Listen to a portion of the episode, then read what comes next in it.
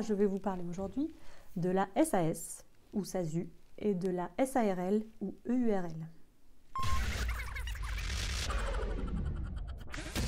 Je dirais que pour vous, à l'étape de la création, la principale différence, c'est sur le statut du gérant. C'est la plus importante.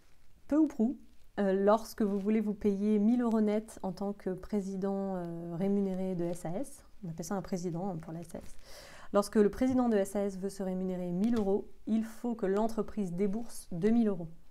Vous multipliez par deux, c'est très facile. Alors il y a des experts comptables ou des simulations sur Internet qui pourront vous donner des chiffres beaucoup plus fins, mais grosso modo, c'est 100%. Euh, voilà, 100% de votre salaire net, il part en cotisation sociale et patronale.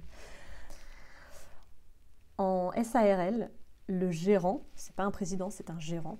Le gérant a un statut TNS, travailleur non salarié. Concrètement, quand un gérant de SARL se rémunère 1000 euros, il doit débourser, l'entreprise doit débourser 1500 euros. Vous rajoutez la moitié du salaire net. D'accord?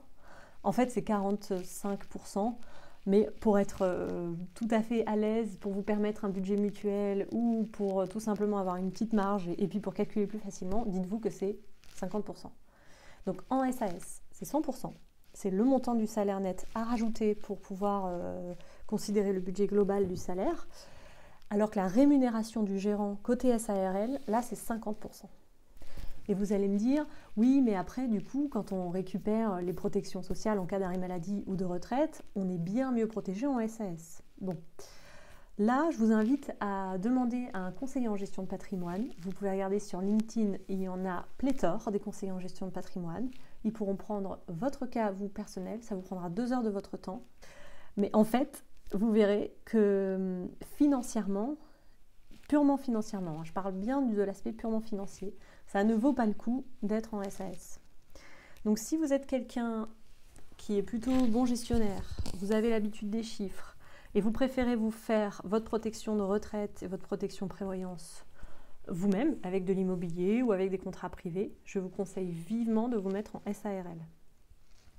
En revanche, si vous êtes plutôt du genre à vouloir euh, avoir quelque chose de fixe, un salaire qui tombe tous les mois et une sécurité euh, avec un fonctionnement normal, classique, euh, sans trop y passer de temps de réflexion, je vous conseille vivement la SAS.